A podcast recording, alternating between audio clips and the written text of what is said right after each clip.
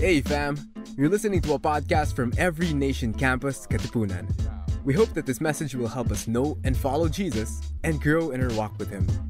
Let's continue to change the campus and change the world. Enjoy! Third week na ng series natin about Tayo Tayo. And today we have a special treat for all of you. Uh, yung preacher natin today, uh, she is not a guest. She is from Katipunan. Actually, uh, she graduated sa UP Diliman with a degree in BA Speech. So, uh, ano bang college yung BA Speech? Sa Join ba yan? Uh, so, kung may mga KAL, okay. So, yung mga taga-KAL, mag-ingay. Okay, BA speech siya and graduate siya sa UPD noong 2018. Ayan na, nabuhay na yung mga taga-UP. And then, she, right now, she's serving as supervisor for Metro Manila Scholars and educational partnership officer ng Real Life Foundation. So yung kanina, nung narinig niyo yung story ni Kuya Jordan as an alumnus ng Real Life Foundation, yung Real Life Foundation, it is a non-profit organization that helps underprivileged scholars to study, to be sent to school, and help them develop their character and leadership skills. So, um, first time niya mag-preach ngayon sa youth service, uh, tinanong ko siya ano yung interesting na pwede kong ilaglag or ibanggitin tungkol sa kanya. Uh, sabi niya dito, uh, hindi pa siya BTS fan, hindi pa siya ARMY, and ano pa ba? Uh, nako, nawala yung notes ko. But we'll hear from her preaching of the word of God. So without further ado, tawagin na natin. Ay, yung crush, naku, hindi niya binanggit. Ya, sayang eh. Hindi niya nailagay dito. PM na lang daw. PM na lang daw regarding her crush.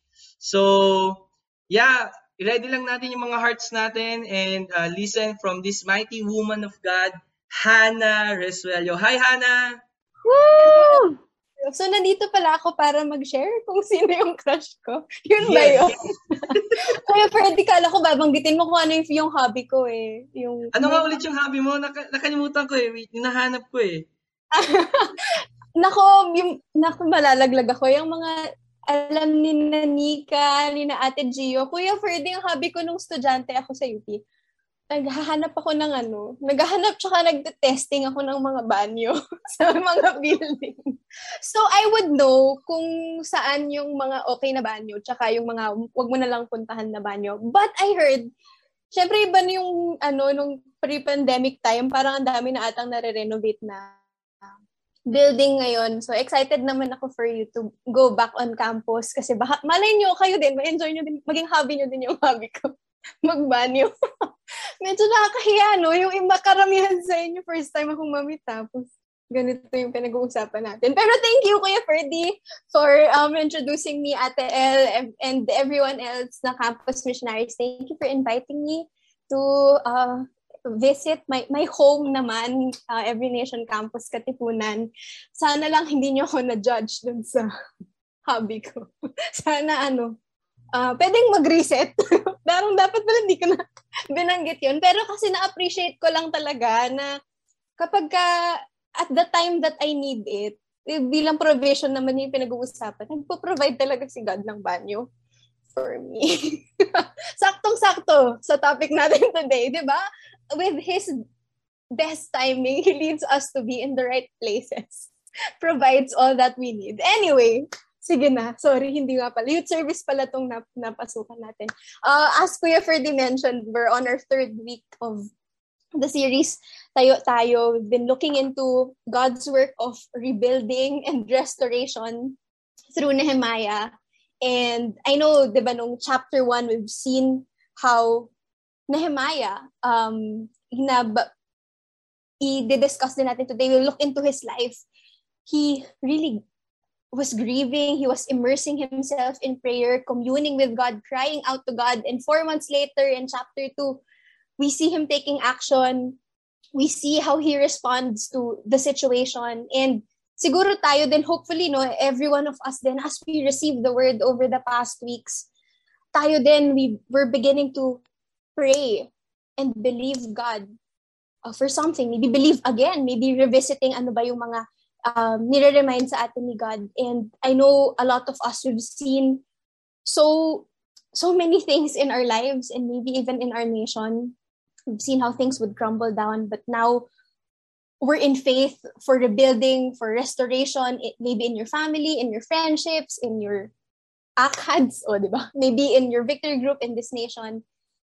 So we've learned in the past weeks na we need to pray. We need to listen as we look forward to better days and better circumstances. So, excited na tayo. Narinig na natin na okay, ito pala yung pinrepare ni God for us. I, we wanna claim that. We wanna claim those promises.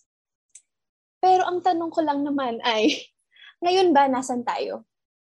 Ngayon ba nasan ka? Where has God placed you today? What has He given you today? And what can we do with the things na binibigay niya sa atin ngayon? So as we look into the life of Nehemiah and how God used him them, eto na, malalaman natin ano ba yung mga situations where God placed him in. In the last few words ng Nehemiah chapter 1, it says there, sabi ni Nehemiah, Now I was cupbearer to the king. Ayan daw si Nehemiah. Sa ang tanong sa ang sagot sa tanong kung nasaan si Nehemiah at the time he was serving as cupbearer to the king. So, cupbearer, hindi ko sure kung nanonood ko yung K-drama, pero yun yung kinahiligan ko lately. Na pang mga historical K-drama, may mga cupbearer yung mga king. Part ng role ng cupbearer is to make sure na yung ininom ng king, wala yung lason. In, in some cases, kailangan siya yung uh, iinom muna or titikim muna bago niya ipa, ibigay sa king. Ibig sabihin, a cupbearer is someone who is trustworthy. Someone who can be trusted by the king. Someone close to the king in close proximity, andyan siya para maiabot niya yun. And so that, very strategically, that's where Nehemiah was. And that's what he was doing at the time. That's where God has placed him. So just before we pray, no, I'll read through a few verses. This is from Nehemiah uh, chapter 2, verses 1 to 8. It's, I'll read through it. In the month of Nisan, in the 20th year of King Artaxerxes, when wine was before him, ayan na, dahil, dahil cupbearer nga siya, I took up the wine and gave it to the king.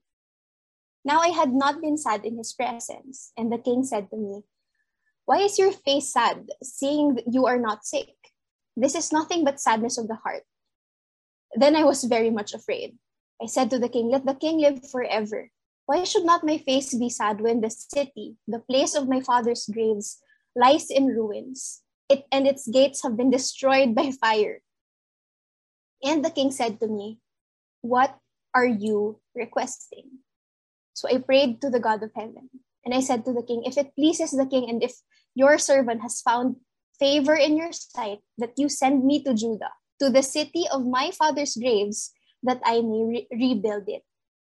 And the king said to me, the queen, the queen sitting beside him, How long will you be gone, and when will you return? So it pleased the king to send me when I had given him a time.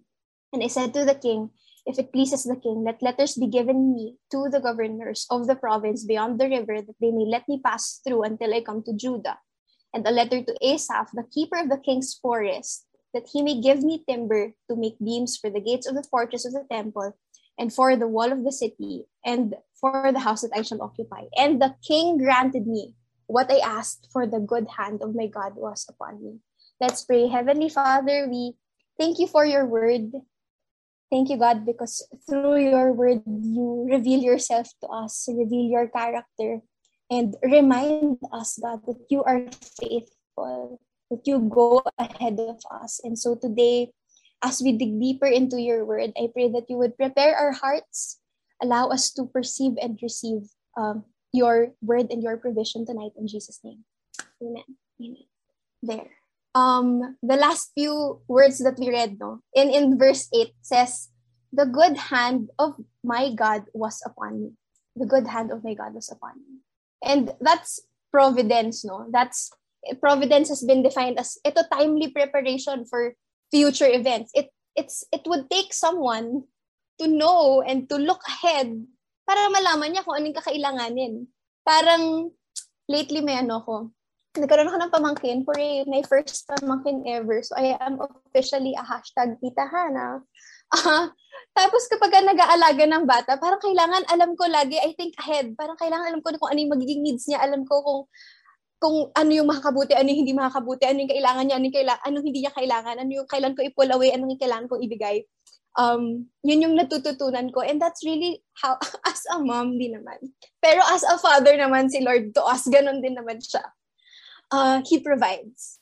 And, you know, providence is also an expression of God's protective care for us. Because God cares for you. God sees ahead of you. And providence is this good hand of God upon you. So, you know, in the past weeks, we've been talking about praying and participating. And that's what Nehemiah did. Nehemiah prayed. Nehemiah participated. But it was God who provided for him. Ayun lang, no? Sometimes we, ha- we tend to have medyo uh, limited idea siguro or kung ano man yung naiisip natin when we think of the word provision or providence. Minsan nagva-vary yan sa ano bang klase ng provision? Ano, minsan ba naiisip lang natin agad material provision lang, financial provision lang ba siya?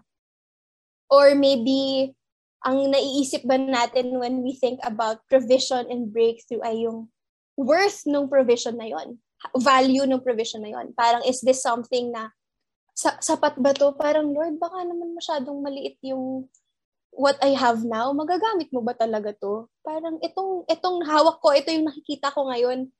Is this really significant enough? Maybe we would have questions about that. So, in the kind of provision, in the worth of the provision, or maybe we would have thoughts on instruments for provision. Ano ba yung mga pwedeng gamitin ni God para mag-provide for me? Baka ang naiisip lang natin, ah, noon, ano, ginamit ni Lord yung ate ko para mag-provide. So, siguro gagamitin niya ulit yung ate ko ulit para mag-provide.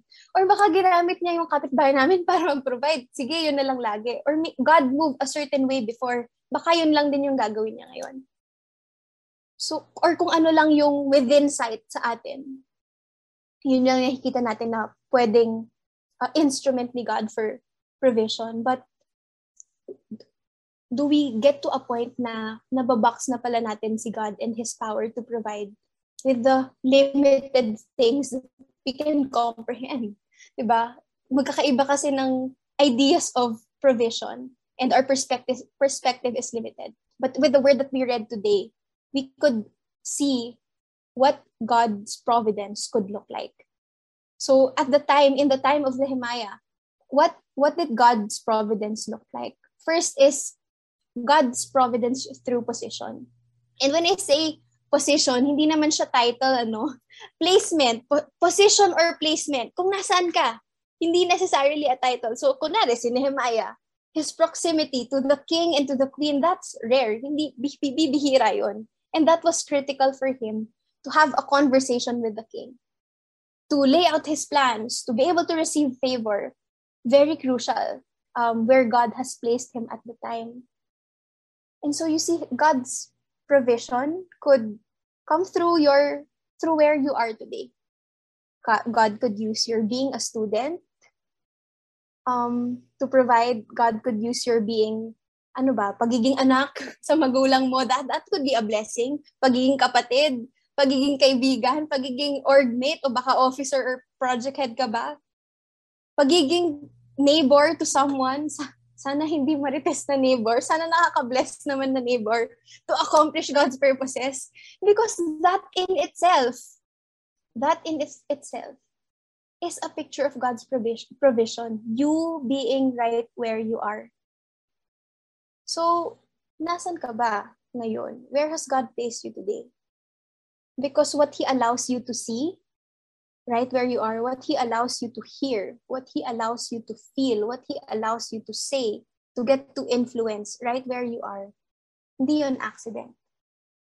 And Nehemiah at the time, he responded to God's provision of position, God's provision of his placement. He responded with faithfulness and humility. Hindi niya uh, ipinagmayabang, he did not flaunt his position na, ay, ako, cupbearer ako, I, I am close to the king. Hindi. He was faithful in it. Kasi if he wasn't, edi, hindi siya nagtagal in that position. He would have had maybe a bad name with the king. He would not have been trusted by the king or hindi siya pinagkatiwalaan ng mga kasama niya. Baka hindi siya favorable before the king kung hindi din siya naging faithful in the day-to-day, before in the days leading up to this moment. And Nehemiah also showed humility. He responded with humility by honoring authority. The king, acknowledging na, okay, ito yung, ito yung dito kailangan magpaalam. O sige, magpapaalam ako.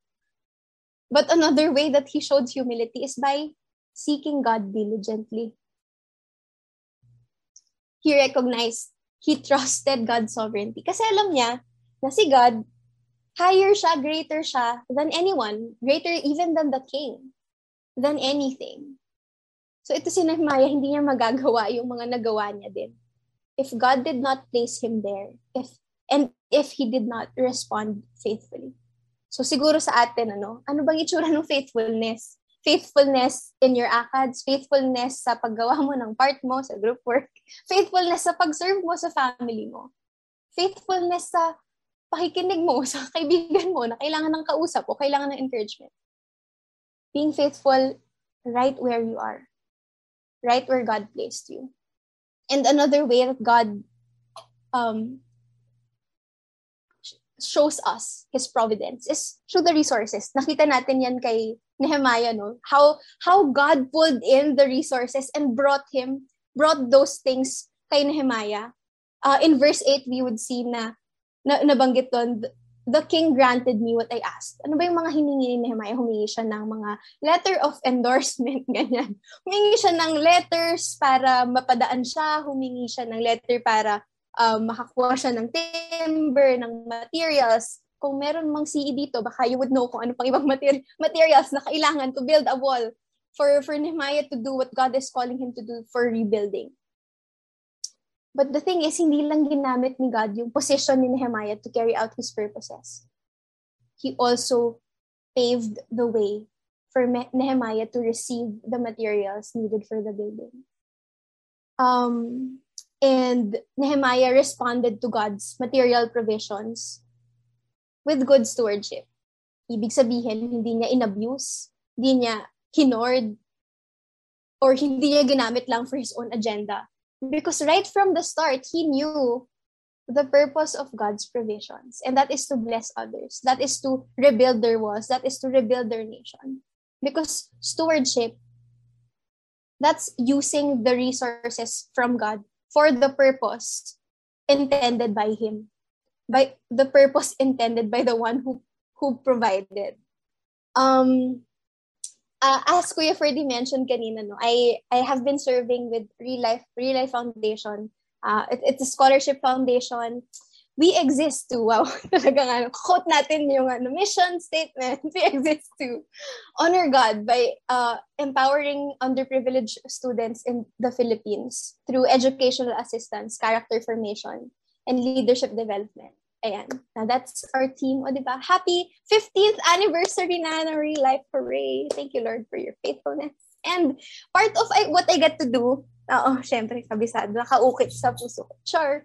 Um, part of what I get to do at Real Life is to interview applicants for the scholarship, yung kinikwento kanina, um, Kuya Jordan ninyo.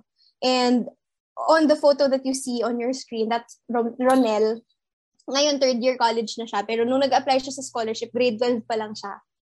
And before he became a scholar, ang dami niyang mga racket, dami niyang side hustle, dami niyang kailangan gawin kasi he had to sustain yung family nila tsaka pagbayad for his own education kasi panganay siya of seven kids. Pito sila magkakapatid, panganay siya.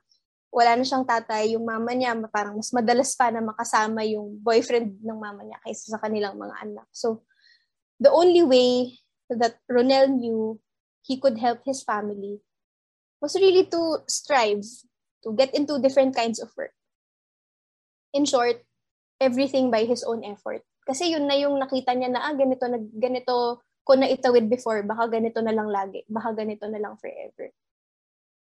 Medj, he started to settle in that, accepting na, ah, baka ganito na lang talaga kami. Until one time, si Ronel, tinawag lang ng kaibigan niya Uy, hindi ko kayo niloloko, pero yung pangalan ng kaibigan niya ay Romel. so, si Ronel, tsaka si Romel. O, game na. Kikwento na ako. Hindi naman ako masyadong magmamarites team. Kikwento lang ako na si Romel, kasama siya. O, Ronel, samahan mo naman ako. Mag-submit tayo scholarship application ko. Pumunta sila dun sa center. Pero nakita nung isang real life staff na si Ronel nga nakaupo dun sa gilid kasi sinamahan niya na lang yung kaibigan niya. Pinuntahan siya and he was encouraged to also apply for the scholarship. So si Ronel, it wasn't his intention naman to to apply. Nandun lang siya. Nagkataon na andun siya. Uh, but that day, that decision, yung may nag-reach out sa kanya, sumama siya, it led him to where he is now. As a real life scholar, just a few semesters away from graduating. Lapit siyang graduate. And just two things I want to highlight here. No? Number first is that God can answer prayers through unexpected means. Kasi si Ronel, he, he probably never thought no na God would bring him to such a place. Kasi nga parang natanggap na niya na ganun na lang talaga sila forever. But he God brought him to the right place. At the right time, he encountered the right person And something like this, only God could orchestrate that. And God is orchestrating your life too. Ang tanong lang dyan, eh, bukas ba yung mga mata natin to see that God is, what God is providing to us today? Or baka parang in, parang antok-antok pa tayo na, ay, ano, Lord, andyan na mga ba yung provision? Hindi mo na na-catch kasi hindi, hindi ka awake, hindi ka actively seeking what God is doing in your midst. But see, God can answer prayers through unexpected means. Another thing is that we shouldn't belittle something that God could maximize. Yung testimony ni Ronel, grabe, I, I praise God for that. Pero alam mo, nung time na yun, parang grabe din yung pag-commend ko kay Romel. I, I thank God for Romel too. Hindi niya alam nung time na yun, pero ginagamit din siya ni God eh. He was being used by God to be a blessing And all he did was extend an invitation. Yun lang. It doesn't sound impactful at first. But now we see how life-changing that was for Ronel and his family. Si Ronel first, first siya in their whole family to graduate from college. Mang, nanay, magulang niya, mga kapatid ng magulang niya, hindi nakagraduate, he will be the first. At, and his friend Romel, who did not know it, wala naman siyang kamalay-malay na isasama niya, magiging scholar, Romel also made a great impact. Right there where he was, as a student, as a friend to Ronel. You see, nothing is too small or too big for God. Uh, earlier in, in the, mga 2020, during the pandemic, of course, as a scholarship foundation, maraming, marami talagang mga estudyante na sinusuport. Ano? And with the transition na, okay, online na yung mga classes, we know that the needs of the students have also changed. And even yung health concerns then nag-arise. And even before the pandemic, we've really been praying at Real Life na makasupport in some way for the health of the students. Kasi syempre, kapag naapektuhan yung health, nahihirapan din sa school, di ba? But as a, bilang scholarship foundation, um, hindi kami parang pwedeng magbigay ng pang, pang health. But in 2020, one of the partners reached out to us to say, ilan scholar nyo? Sige, bigyan natin silang lahat ng health insurance. So right now, more than a thousand, all of the more than thousand scholars of real have healthcare insurance. Aside from that, devices, laptops, tablets, Wi-Fi units were provided for the scholars during the pandemic. Up until now, habang wala pang face-to-face classes, devices continually be uh, continually are being lent to the scholars. See, all of these provisions, God brought them in during an unlikely time. From unlikely people, parang who would have thought someone would reach out to us and say, kailangan nyo ng healthcare ano, insurance? Bibigyan ko kayo isang libo? Sige, okay lang.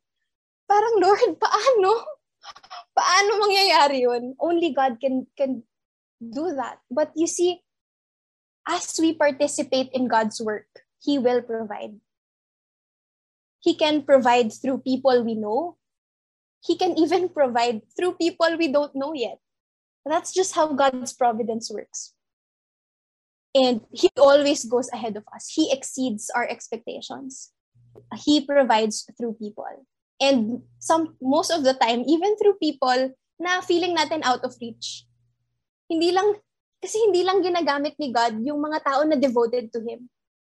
He could also use people like the king na wala namang personal relationship with Him yet but or maybe someone na who has wronged you in the past, you, you're not expecting na tutulungan, na gagamitin siya ni God to help out. Pero kaya ni God yun. God allowed Nehemiah to use the resources and the influences of maybe someone he could call an enemy to rebuild God's kingdom. God can use the people he has surrounded you with. What he has done for Nehemiah before, he could also do for you today. And we've seen this. Parang um, with the partnerships of Real Life now, with, with DepEd and with Quezon City Science High School. I'm not sure if anyone here goes to Kisay. Ayan. Recently, doors opened for partnerships with them. And I, sana I would have the time to share with you. Pero grabe lang how God opens doors like, every month talaga nasusurprise ako na, ha, Lord, paano, paano nangyari yon This DepEd thing happened dahil yung uh, driver ng van na ni-rent ng real life, meron siyang anak na girlfriend ng staff sa DepEd. Nasundan niyo ba? Nasundan niyo ba yung kwento ko? Ang hirap sundan, no? Kasi sobrang unlikely. Parang, ha? Driver na ni-rent may anak na na may girlfriend na staff ng DepEd. Tapos na-connect kami kay Yusek Kumali. And this this partnership opened doors for real life to reach more students in more locations uh, to and more students to receive scholarships. But more than that, for more students to be led to the ultimate provider, to be led to the source of it all. The same provider and the same source that Nehemiah had that's where God is leading them. That's God Himself. So God can use the people you may have never expected to be on your side because that's how His providence and His intervention works. But we would have to show up. We would have to show up in order to receive it. We would have to perceive it in order to receive it. And nakita natin no, na okay, si Nehemiah, he really faithfully took, took action he was blessed by God through the people around him. And he had a lot of answered prayers. But, but Nehemiah himself, siya mismo, was also an answered prayer to an entire nation. So you see, God's providence could come through you. He may not have known it then. Hindi alam ni Nehemiah. Baka hindi niya naman intensyon na mag-glorify siya. Oh, wow, heroic ka, Nehemiah. All he wanted to do was to respond to God's call, to be faithful in what, what God has allowed him to, to grieve about with patience, with wisdom, with faith. God's providence providence could come through you. So as how he did as with Nehemiah. Ang question ko lang ay tayo ba are we praying for God's providence to just come to us? Tayo lang ba or to come through through us? For us to be uh, used by God. And last um, few points, no, God's providence could also come in community. In verses 17 to 18 of chapter 2, um, he said, Let us come, let us build. I said to them, You see the trouble we are in now, how Jerusalem lies in ruins with its gates burned, Come, let us build the wall of Jerusalem that we may no longer suffer derision. And in the next verse, so yan si Nehemiah nagsabi. In verse 18 naman, And I told them of the hand of my God that had been upon me for good. Nehemiah testified, This is how God provided for me.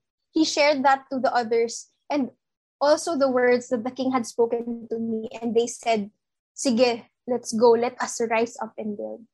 Verse 17, si Nehemiah yung nag-invite. Verse 18, sige, game gawin natin to. Sa Tagalogin natin yung let us rise up and build. Tayo, tayo. Yun yun. English translation ng series na ito, let us rise up and build. Nehemiah understood the value of community. He understood that when God calls us to something, we're never meant to do it alone. We're never meant to go through it alone. Uh, the entire chapter 3 of Nehemiah talks about ito. Next to him, some ganito build. Next to him, this other person built next to him.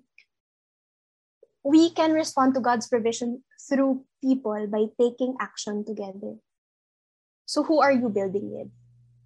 Who are you building with? And ako as a student nung with Every Nation Campus Katipunan before, I'm really grateful that God allowed me to journey with people. Um, when I was in second year college, I had a random, super random conversation with Hindi ko alam, Ate El, if you would remember this, but it was you. I was walking with you from Regis Center to Macdo.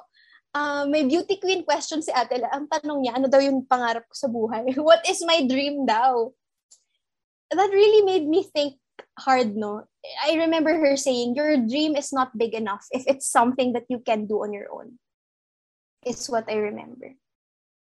That's what she said. And parang ako, okay, Lord, my dream is really to be used by you in any way, just to contribute, to help people get out of poverty. I was second year college then when we had that conversation. That's also when I started praying for real life. Not for a position at real life, not for a job at real life, just praying for the scholars and whoever is serving there. Di ko naman sila kilala. Pero that's when I started praying for real life. Third year college ako when I started giving to real life. And after graduation, on the day I went home to my province, I met the executive director of real life. Not even 12 hours from the time I arrived. Yun, ang nag-usap kami tapos ayun na, nandito na ako. See, we're not meant to build alone. We're not meant to build alone. We build together. And my favorite pro- provision of God is God Himself. God's providence. God provides through His presence. Um, one thing that God always makes clear to me talaga up until today um, is the fact that what we get to do, especially at Real Life, no, and the help that we get to extend that's only his instrument. Kunyari, real life, that's not the savior of the scholars. Hindi naman namin kayang so, isolve lahat ng problema ng mga tao o i-rescue sila all the time. And you know what? You also can't do the same for your family, for your friends, for your org, for your campus, for the ministry, for yourself. Hindi naman din ikaw yung savior eh. When God uses you as an instrument for His providence, you come to serve. You come as a servant, not not to be the savior. Because only God can do that. But the thing is God God's providence is God himself, the Father who cares for you. The Holy Spirit who guides you. Jesus who died on the cross and resurrected for your for your salvation. That's that's the greatest provision we could ever receive. And to be honest, that's all we ever need talaga. And so, as I, I wrap this up, no, I hope whatever we're believing God for, I hope we would be faithful and humble where God has, is, has placed us. Now we would be able to perceive, Lord, saan mo nga ba ako nilagay? Ano nga ba yung, what are the things that you are allowing me to do? And to steward that well for the purposes of God. And to, to build with others and to build with God.